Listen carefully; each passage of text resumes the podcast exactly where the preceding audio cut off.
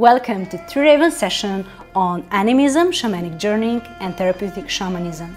We'll be talking with Paul Francis, writer, teacher, psychotherapist, shamanic practitioner, and founder of therapeutic shamanism.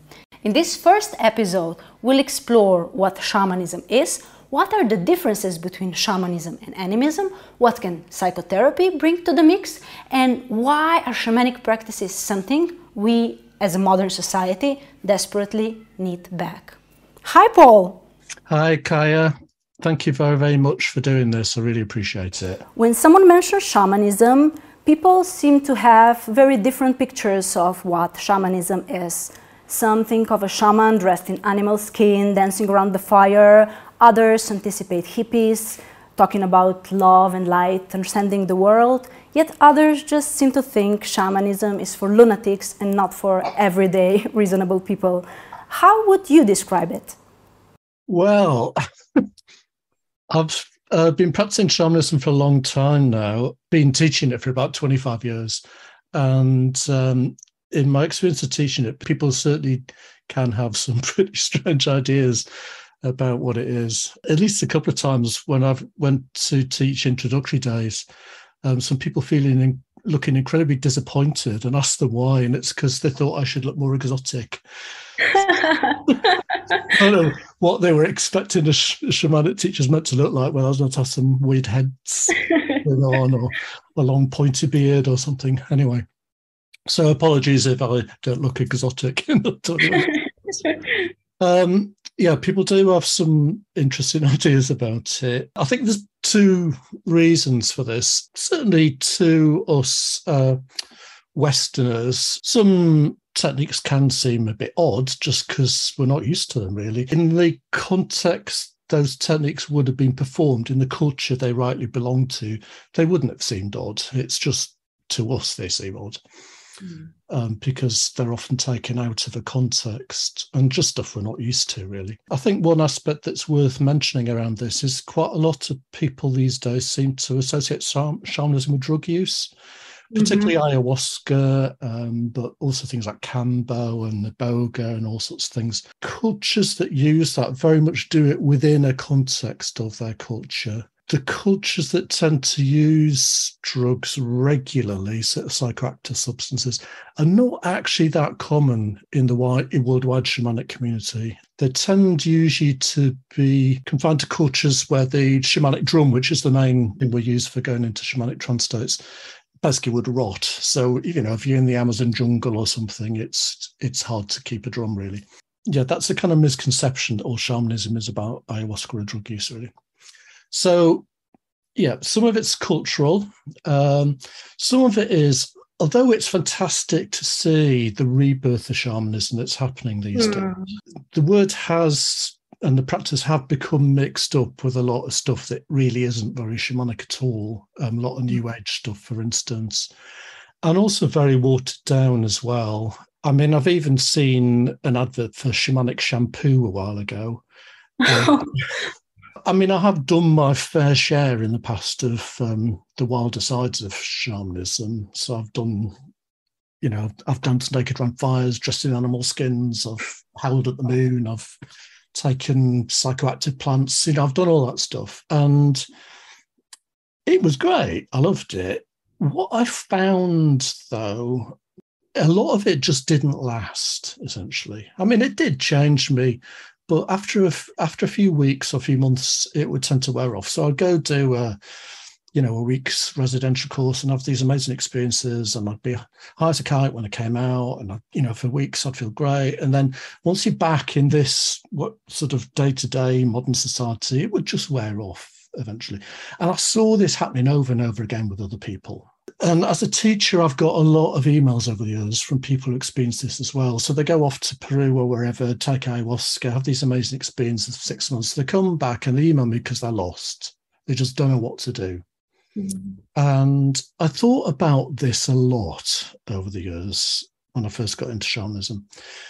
In these indigenous animist cultures, these dramatic sort of things like sweat lodges and things tended to be used quite rarely um, and sparingly. And they were very much used for a purpose, but they weren't actually what animism is about or shamanism is about. They were just a means of helping people get there, essentially.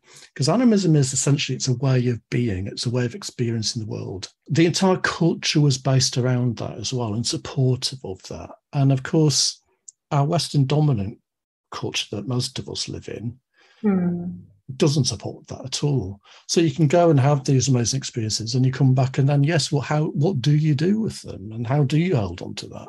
One way of some people solve that is to just up sticks and you know go live in mm. Peru or something, and that's absolutely fine if that's what you want to do it wasn't my solution for various reasons, some of them personal. I mean, by the age of 27, I was a father and very dedicated to being a father, and I wanted a house and a home and so on. For, you know, so there were personal reasons. But I also, it, it just occurred to me, not everybody is into animism, shamanism, can up sticks and go live in Peru because or wherever, because apart from anything else, it would destroy those cultures. It wouldn't be a good thing to do. So, mm-hmm. how do we make it relevant to us, to our lives, to the modern day? And that became my real con- sort of primary concern and the focus of my practice, really. The dramatic stuff is great and interesting, but in the end, the how can you make it a real day to day living, embodied practice that is really relevant to the life you're leading now? That is absolutely my passion, my driving force, really, in terms of my teaching and my books and things, is to do that because pretty much, really, everything that has gone wrong with modern human day culture, and that's first, we're living in what's called the Anthropocene extinction era, where, you know, we're set to destroy anything from 50 to 90% of the other species on this planet, plant and animal, um, and possibly ourselves, you know, in the process. So we've gone wrong somewhere. And if you understand what animism and shamanism are and understand the history of things, basically that all starts from abandoning animism. Everything that's gone wrong with the modern era stems from turning a back on animist practices and that way of being. Maybe before we explore that further, you could say a little about the difference between shamanism and animism then? If we're talking about shamanism, really, we should put it in the context of animism. Animism's a way all human beings lived until comparatively recently. All your human ancestors, all my human ancestors, would have been living and breathing animism until fairly recently in human history. And animism is the experience, not belief, it's an experience that everything alive us is around and conscious. So animists literally experience that not only humans alive and other animals and things, and not even just plants, but also the waterfall, the mountain, and so on. Everything is alive and conscious. And more than that, everything is also related. Everything is part of a large family of kin, essentially.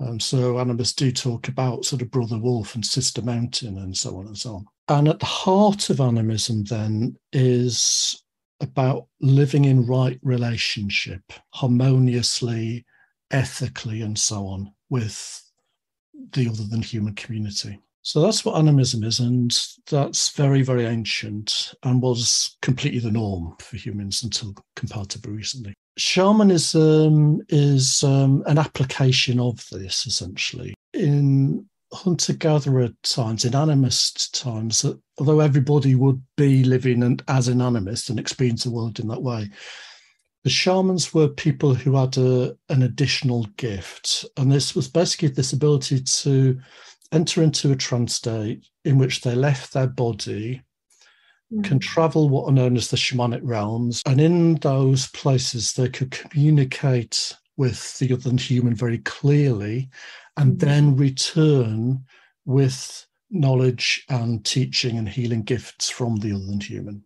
Aside from uh, the healing uses of that practice, the really central role of the shaman in the human communities was to keep the humans on the right path, mm. to keep them living in correct, right relationship with the other than human. To basically to teach the human community what being a healthy human being meant what mm. the relationship should be with the wider than human community. We need it back, essentially. So, in abandoning animism and killing all our shamans, we cut ourselves from the blueprint of what it means to be human. Is that why we seem so lost? Yes, absolutely. Yeah. You'll sometimes hear animists or shamans say things are as they are because of the stories they're listening to. Or another way of putting it is um, things are as they are because of the stories they're telling themselves. I mean, we are. If you think about it, you who you think you are is because of the stories you tell yourself about who you are, and the stories your family and your culture and your friends tell you you are, and so on and so on. And understanding this is really key to animism and shamanism. What animists say is that there is a set of sort of original stories. They're like um, the blueprint, um, the design for what each thing is meant to be, essentially. Indigenous cultures all over the world have versions of this. North American indigenous cultures call them the original instructions. In Australia, the Aborigines, Aborigines um, call them the original songlines. In the Himalayas, um, they're the original understandings. And in Northern Europe, the original seeds that, everything is meant to grow out of and into. So if you think about uh, trees, just get on with being trees because they're following their instructions essentially, mm-hmm. as do deer and antelope and mountains and waterfalls and the wind and everything. Everything is just being what it's meant to be essentially. And in doing that, living in right relationship with everything else as well, except humans every, every animal, plant, and so on has its own unique gifts and things.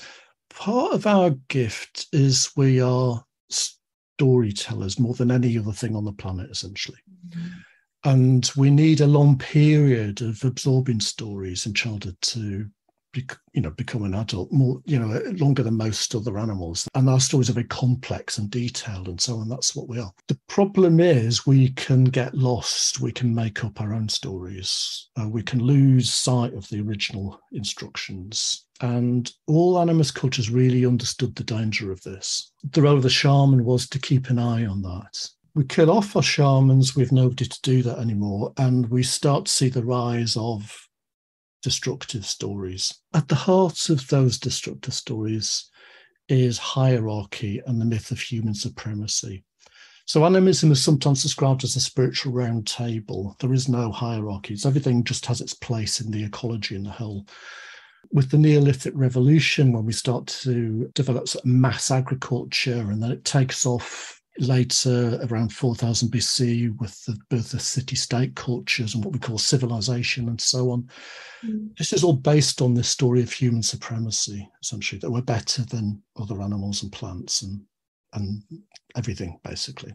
And we forget essentially how to live in right relationship um, with each other as humans, but also with the other than human. And we have no shamans left in the dominant culture to say, hang on, what's happening now? Because we kill them all off. It might seem that telling ourselves stories of how great we are and so we can use everything as we see fit might be good to us, you know. It really hasn't been, though. What are the biggest disadvantages? Well, it leads to two things, really. One is it cuts us off from nature. We start to see ourselves as separate from nature, as better than nature. This has two big disadvantages. One is we start to abuse the ecosystem we live in, leading to the state we're in now, the Anthropocene extinction and you know the extinction crisis we're living through now. The other thing is it's like we unplug ourselves from what's healthy, essentially. In shamanism, this is called power loss. It literally diminishes us. Power loss makes us weak, essentially, and unhealthy. It's interesting, there's lots of studies coming out over the last few years about how healing being in nature is. It helps with depression, anxiety, and you know, doctors in England even prescribing going walking in the countryside and stuff now, you know, for depression. Indigenous people really understood that we can't live separate. Nothing can live separately. It's unhealthy.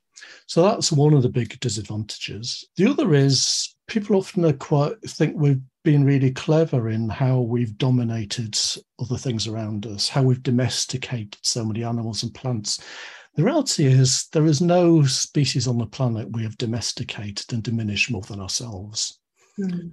Um, to actually fit into what we call civilization, city state cultures, and then modern day culture, we have to send so much of our healthy parts away, our sort of healthy wildness and authenticity and all sorts of things. And in shamanism, this is called soul loss.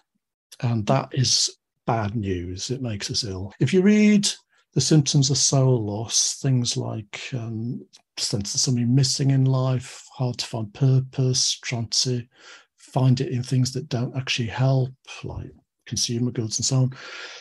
Apathy, depression, chronic illness, all, it goes on and on and on. It's mm. like a list of the ailments of Western culture. What we've done to ourselves, although we think we've been really clever, it's resulted in massive soul loss and power loss um, mm-hmm. on, on a truly spectacular scale. Shamans always understood that soul loss and power loss were dangerous because they leave us very weakened and that leaves us prone to all sorts of other things getting in and things and taking us over. Hence, we live in a culture that's full of addictions. Um, I don't just mean substance addictions, which is are massive, you know. I mean, not just illegal drugs, but cigarettes, tobacco, relationship addictions, addiction to consumer goods, you know, television, all sorts of stuff. And everything you look at in the West, you can put down to um, stemming from soul loss and power loss, which stems from our abandonment of animism, essentially. Mm. Would indigenous people know soul loss and power loss? That's a very good question. Um, power loss, no, um, because they lived absolutely as part of nature without hmm. any separation from it um, and really understood and prized and valued their connection with the other than human so until they start to become their cultures have become destroyed when you do see them fall apart very rapidly because their mm. connection with nature is severed because we take their land essentially mm. um, you don't see power loss in indigenous cultures soul loss absolutely you would have seen um, we can lose parts of ourselves through when somebody dies you know who we love part you know part of them may part of us may have sort of gone off with them or through um, yeah, bereavements, loss, all sorts of things. So soul loss was definitely understood by indigenous cultures, but they would see the signs of it really quickly, and they understood the dangers of it as well. So, in indigenous culture, if you were suffering soul loss, it would be dealt with quickly. Mm. But the shaman would intervene and heal, and if necessary, the whole tribe would intervene and they would spend days and days doing it and they wouldn't stop until you were fixed essentially mm-hmm. nowadays we just you know live with it. it. it's interesting so loss lots of people even though they don't actually know about it consciously when they see the word soul loss they kind of understand it because deep down we know we've lost something and then when you do read the symptoms most people kind of go oh my god you know that's me and most of the people I know, you know. And shamanism knows how to fix this. It's it fixing soul loss, what's called soul retrieval, is absolutely a specialist thing that shamanism is for, really. Can I ask now the question about how old shamanism is? he says, taking a deep breath. Um, this can get quite heated in shamanic circles, I have to say. Um, so I just want to be really clear. I'm only giving my answer here. I think most people uh, accept that animism is very, very ancient. I don't think there's much argument about animism, really. So, this experience of everything being alive and conscious and needing to live in right relationship because of that, that's really old. Modern humans, rough figure, Homo sapiens, between 160 to 200,000 years old. So, pretty much probably they all were animist. Modern civilization is about 6,000 years old, city state culture. That means about 93% of generations of human ancestors were animistic, basically. So, animism is very ancient. Shamanism is, people argue more about this. There are some people who have a very, very narrow definition of shamanism mm. because the word itself comes from a particular culture. It's from the Evenki or Tungus people who live in the Siberian Mongolia region of the world. Every culture would have had a word for shaman, and that's just the one that's entered common usage. But some people are really quite adamant and get quite angry about anybody using the word shamanism who isn't describing that culture. The philosopher Wittgenstein said the meaning of a word is its use in a language. And mm. Shamanism has many uses. People mean different things by it. So, yes, it can just mean that Evenki practice, but generally the word shamanism has entered the English language and it has a much wider use now. I certainly do draw some lines on the use of the word shamanism, particularly when it comes to shamanic shampoo or shamanic soup. That's not shamanism. But my natural tendency is not to be that dogmatic and to look to be inclusive, really. So if we go back to shamanism being an application of animism, where some people have this ability to leave their body, travel the shamanic realms, communicate with the other human, come back. If people are doing that, I don't really mind how they're doing it. I'm not really a purist about it. As far as I'm concerned, that's good enough to be shamanic, really, for me. I think it's extremely unlikely that any animist community didn't have people who could do that. So my answer is that there's probably been shamans as long as people have been animists, and that means as long as people have been human beings. In some ways, if you go back to saying that animism is the experience of everything being alive and conscious and wanting to live in the right relationship, in some ways, you could argue that the only things that aren't animists are modern human beings, because actually, it's what my cats do. It's what your dog does. It's what trees do. It's what mountains do. It's what all humans used to do. I mean, not being animist is what's odd. It's a modern aberration, essentially. And how can something so ancient be relevant for the present time? The healthiest and sanest cultures human beings have ever produced are the animist ones. I want to be really clear when I'm saying this. I am absolutely not putting animism on some kind of idealized pedestal at all, or hunter gatherer cultures. It was a tough life. They certainly weren't saints and so on and so on. Having said that, in comparison to our culture, we know from all the accounts we have in anthropology from animist cultures all over the world, they had much, much better mental health than us. Much better. We live in an culture with an epidemic of depression and anxiety going on. Anxiety levels are rising year on year on year. That was unheard of in animist cultures until they come into contact with our Western culture, essentially, and start to fall apart. So there's this idea sometimes people have about animism. It comes from the um, British philosopher Hobbes, who wrote famously that um, the lives of primitive people, as he called them, were nasty, brutish, and short. And that is, we know that is nonsense these days. They were happier than us. That's not really in dispute these days. There would be exceptions, but generally they had a more relaxed lifestyle. I mean, anthropologists started to use the term the original affluent culture. They looked after their sick and the elderly and the infirm. They were the original welfare state, if you like. But the, the biggest thing if we look back to animist cultures, we do not have a single example anywhere in the world of an animist culture destroying the environment it lives in. Occasionally, uh, when humans move into places where they haven't lived before, there are possibly we are possibly being extinct, uh, responsible for extinction of certain species, as would happen with any top carnivore if it moves into an ecosystem where you know, mm. it hadn't been before. There'll be a readjustment happens.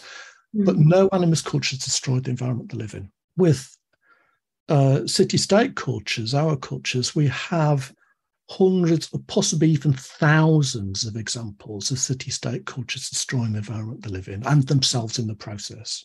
We, we are in a mess and we're not going to solve that by carrying on doing the things we've been trying to do for the last 6,000 years. I mean, there's that saying if you always do what we've always done, you'll always get what you've always got. I mean, the, the definition of madness is re- keep repeating things that don't work. The only sane answer is to look back to the cultures that were healthy and knew how to live in right relationship, these indigenous animist cultures, and try to take what messages we can from them and apply them to the times we live in now. To reclaim those original instructions and to start living by them and applying them and making them relevant. Those those are the blueprints we need to be looking at. Are shamanism and animism religions? Uh, most people would say no. I mean, animism is even not spelt with a capital letter like most religions are, like Buddhism, Christianity. The reason being that um, there is no organization in animism. Um, there's so there's uh, no sacred text or book. There's no buildings. There's no hierarchical organization. There's nothing like that at all. The really crucial difference is there is no need to believe anything in animism. There's no leaps of faith. There's no believing what somebody else tells you. It is a there's a set of instructions to try stuff out, and if you are willing to experiment, you find out for yourself. So animism is based on literally direct personal experience. There's no priesthood to go through. There's no hierarchy. There's no need to believe what's written in a book. It's direct personal experience and a way of being. So it's usually not regarded as a religion. You teach therapeutic shamanism. Why bring psychotherapy in the mix? Well, this goes back to um, our domesticating of ourselves, essentially, and the rise of um, the modern day dominant culture that we live in. To fit into this culture, we had to send parts of ourselves away. So you were asking earlier, actually, about um, did Indigenous people suffer soul loss? And I was saying yes, they do through bereavement and things. Mm-hmm. And we suffer soul loss through things like that as well, of course. However, soul loss is much more common than it was um, in animist cultures. And the reason being that to fit into this culture, mm. uh, we have to really send parts of ourselves away. So to fit into nuclear families, which are a very modern invention. Um, mm-hmm. I mean, once upon a time, you would have been raised by the tribe, you know, for to hang out with whatever people you got on with. We're kind of forced to, you know, get on with mm. two parent or one parent or you know, whatever it is, even if we don't. So to fit in with that, we usually send parts of ourselves away, our playfulness, our our answering back, our vulnerability, our assertiveness, whatever it is. And then this carries on with school, of course, where we're, you know, told sit down and shut up, and and then carries on with most people's jobs, you know. Um, so we suffer massive soul loss. Um, now, in indigenous times, if somebody suffered soul loss, they would be living in a culture where they would be more than happy to have that part back. So if they suffered a bereavement, lost part of the soul. Shaman would journey, find it, bring it back, and the person would say, That's great. Okay. In this culture, if you suffering soul loss because you sent part of yourself away, and essentially, that, as a psychotherapist, that comes down to I'm only lovable if I behave like this. I'm only acceptable if I behave like this. Mm. Okay, so people pitch up saying, Oh, I want a soul retrieval. And if I sit down and really spend some time talking to them, what do you actually feel about having that part back that you sent away? Mm. Yeah. It's like, how's it going to, how, what are your worries about how it's going to affect your relationship with your partner or your kids or your family or your work or so on? Um, so there's a lot more um, negotiating needs, needs to happen between what we call parts of self the hmm. part that stayed behind and adapted and sent the other parts away. There needs to be an integration. And psychotherapy is that good at dealing with those integrations of parts of self. Um, so that's that's one reason. The other reason being power loss. Again, in, like I said, indigenous culture didn't suffer from that. And there are parts of psychotherapy that are really good at addressing that as well. Um, eco psychotherapies and so on and so on. So really, shamanism and psychotherapy have an awful lot they can learn from each other. Um, shamanism can learn from psychotherapy because of because of the fall and our domestication.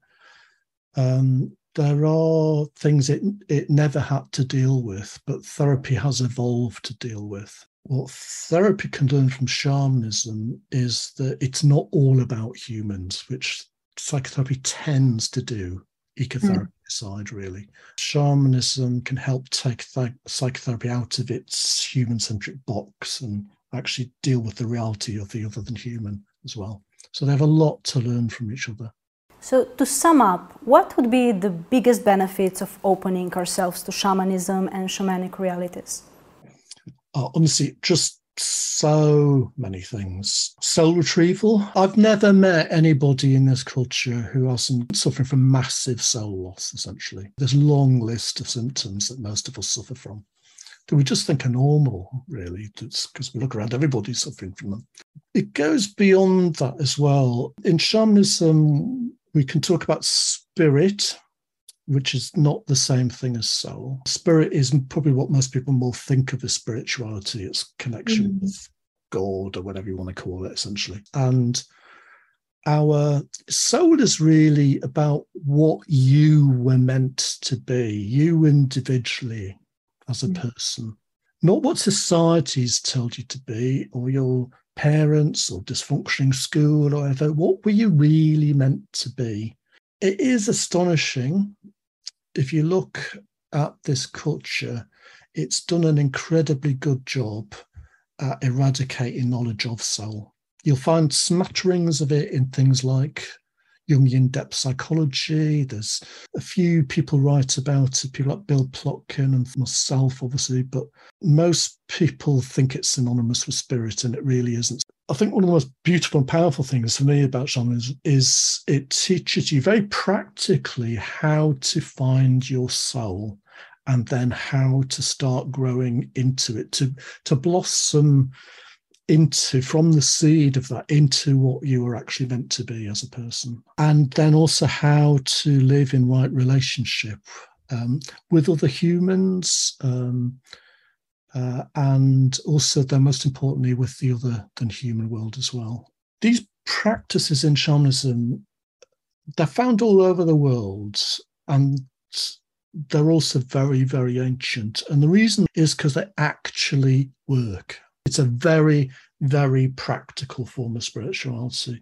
that really does change you. It's utterly fascinating and incredibly joyous. And uh, it's not necessarily easy, um, but it is just richly rewarding. And for many, many people, I mean, I've seen this in thousands of students now it's like a homecoming. So, to learn shamanism, do you need any superpowers or can everybody learn it? well, I wouldn't have learned it if that was the case. Perfectly ordinary. No, you don't. That's the thing. It's like it's it. I can't stress this enough. It is what we're meant to be as human beings. It's it's actually return to normality, return to sanity. Our soul and our body a thirst for it. So those parts find it, they, you know, it's like, oh, bring it on. It's this misconception that shamans are sort of a divine calling or something. It's not the case, really. Some people could be much better at it than others. It's like, you know, most people can learn to draw to some extent. Not, you know, I'm terrible at it, you know, people are good. So some people can be better, but everybody can learn this because it's how we're meant to be animism certainly is my experience in the world in that way. Where can people learn more about therapeutic shamanism you teach? You have three books uh, now, and what else? Tell me more about it. My path was very personal. Uh, and to the extent I actually, for probably 10 years, I didn't even really talk to anybody about it at all. And then gradually my guide started nagging me and nagging me and nagging me and nagging me to start teaching it. And because I was already teacher with in other things. And I said no for years and they kept on and on and on at me. And so I did tentatively start teaching what I knew and people just lapped it up. So I started running the courses set at the college in 2007 and the courses have been running ever since. When COVID, the pandemic happened, we experimented with moving the courses online. honestly, I didn't think it'd work very well. I was completely wrong. The feedback's been spectacular. So there's lots of online courses. The beauty of that is it's opened it up to people across the world now. So we have students from literally all over the world. You can also study at your own pace and time as well if time zones are a problem. You can go to the website look up the courses. Um, they we try to keep them very um, cost friendly. Um, and then eventually I started writing as well, again with my guides nagging me. I honestly, I had serious questions about how much you could learn from a book. And again, I was wrong. I mean, I have hundreds and hundreds and hundreds of emails now about people who have started learning through the books. I mean, I did try to keep the books very practical. I mean, there's a bit of theory and then a practical exercise, and then more theory and practical exercise. So if you do the exercises and work through the books, um, you can learn it. I mean, in some ways, looking back, it, it really shouldn't be a surprise that the books work because actually, even if you were in, in an indigenous community, the shaman who you were apprenticed to would tell you some stuff and then tell you an exercise and then you go off and do it. The real learning actually comes from doing the work. Yeah. Um, and really, in the end, it doesn't really matter whether that's a you know, a, a live face-to-face person you work, teacher you're working with, or whether that's via a book or online. It's like it's just inf- a bit of information. This is then how to find out for yourself, and the real learning comes from doing the stuff. So it absolutely can work through the books and the courses, and the two really complement each other as well.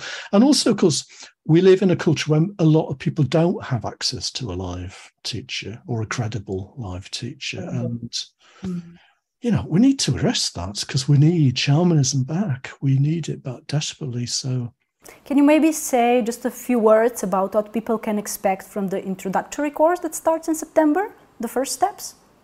Basically, the course will go into more detail about what shamanism is and what it isn't. It'll take you step by step through the process of how to do a shamanic journey, starting off by going down to what's called the shamanic lower world, which is the realm of nature, and the realm of the animals and plants and so on. We do what's called a power animal retrieval, which is to find the first of your shamanic guides, uh, which is an animal teacher who you can work closely with.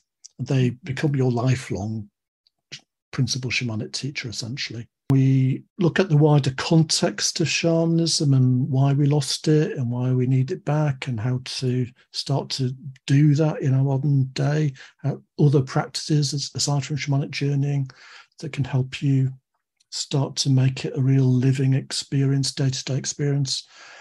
And then we also look uh, very briefly about because people always ask us about whether t- they can do this for friends and family as well. So we look at safe, ethical ways of doing that as well. Although there are online sessions, we also record those sessions. So if you can't make those dates because of time zone problems and things, you can watch the recordings and do it in that way too as well.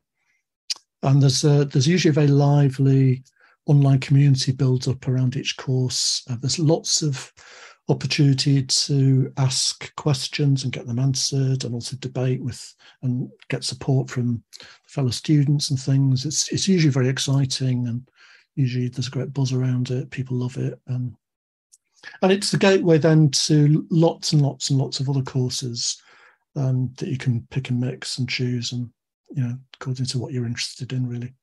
That's great. Thank you paul for talking with me. Okay. Thank you kaya Great. Bye. Bye. If you enjoyed this episode, join us for the next session when we will dive into shamanic journeying. What it is, how can we learn it, and why is it something that can really deepen and enrich our everyday shamanic practice? Stay tuned. Bye.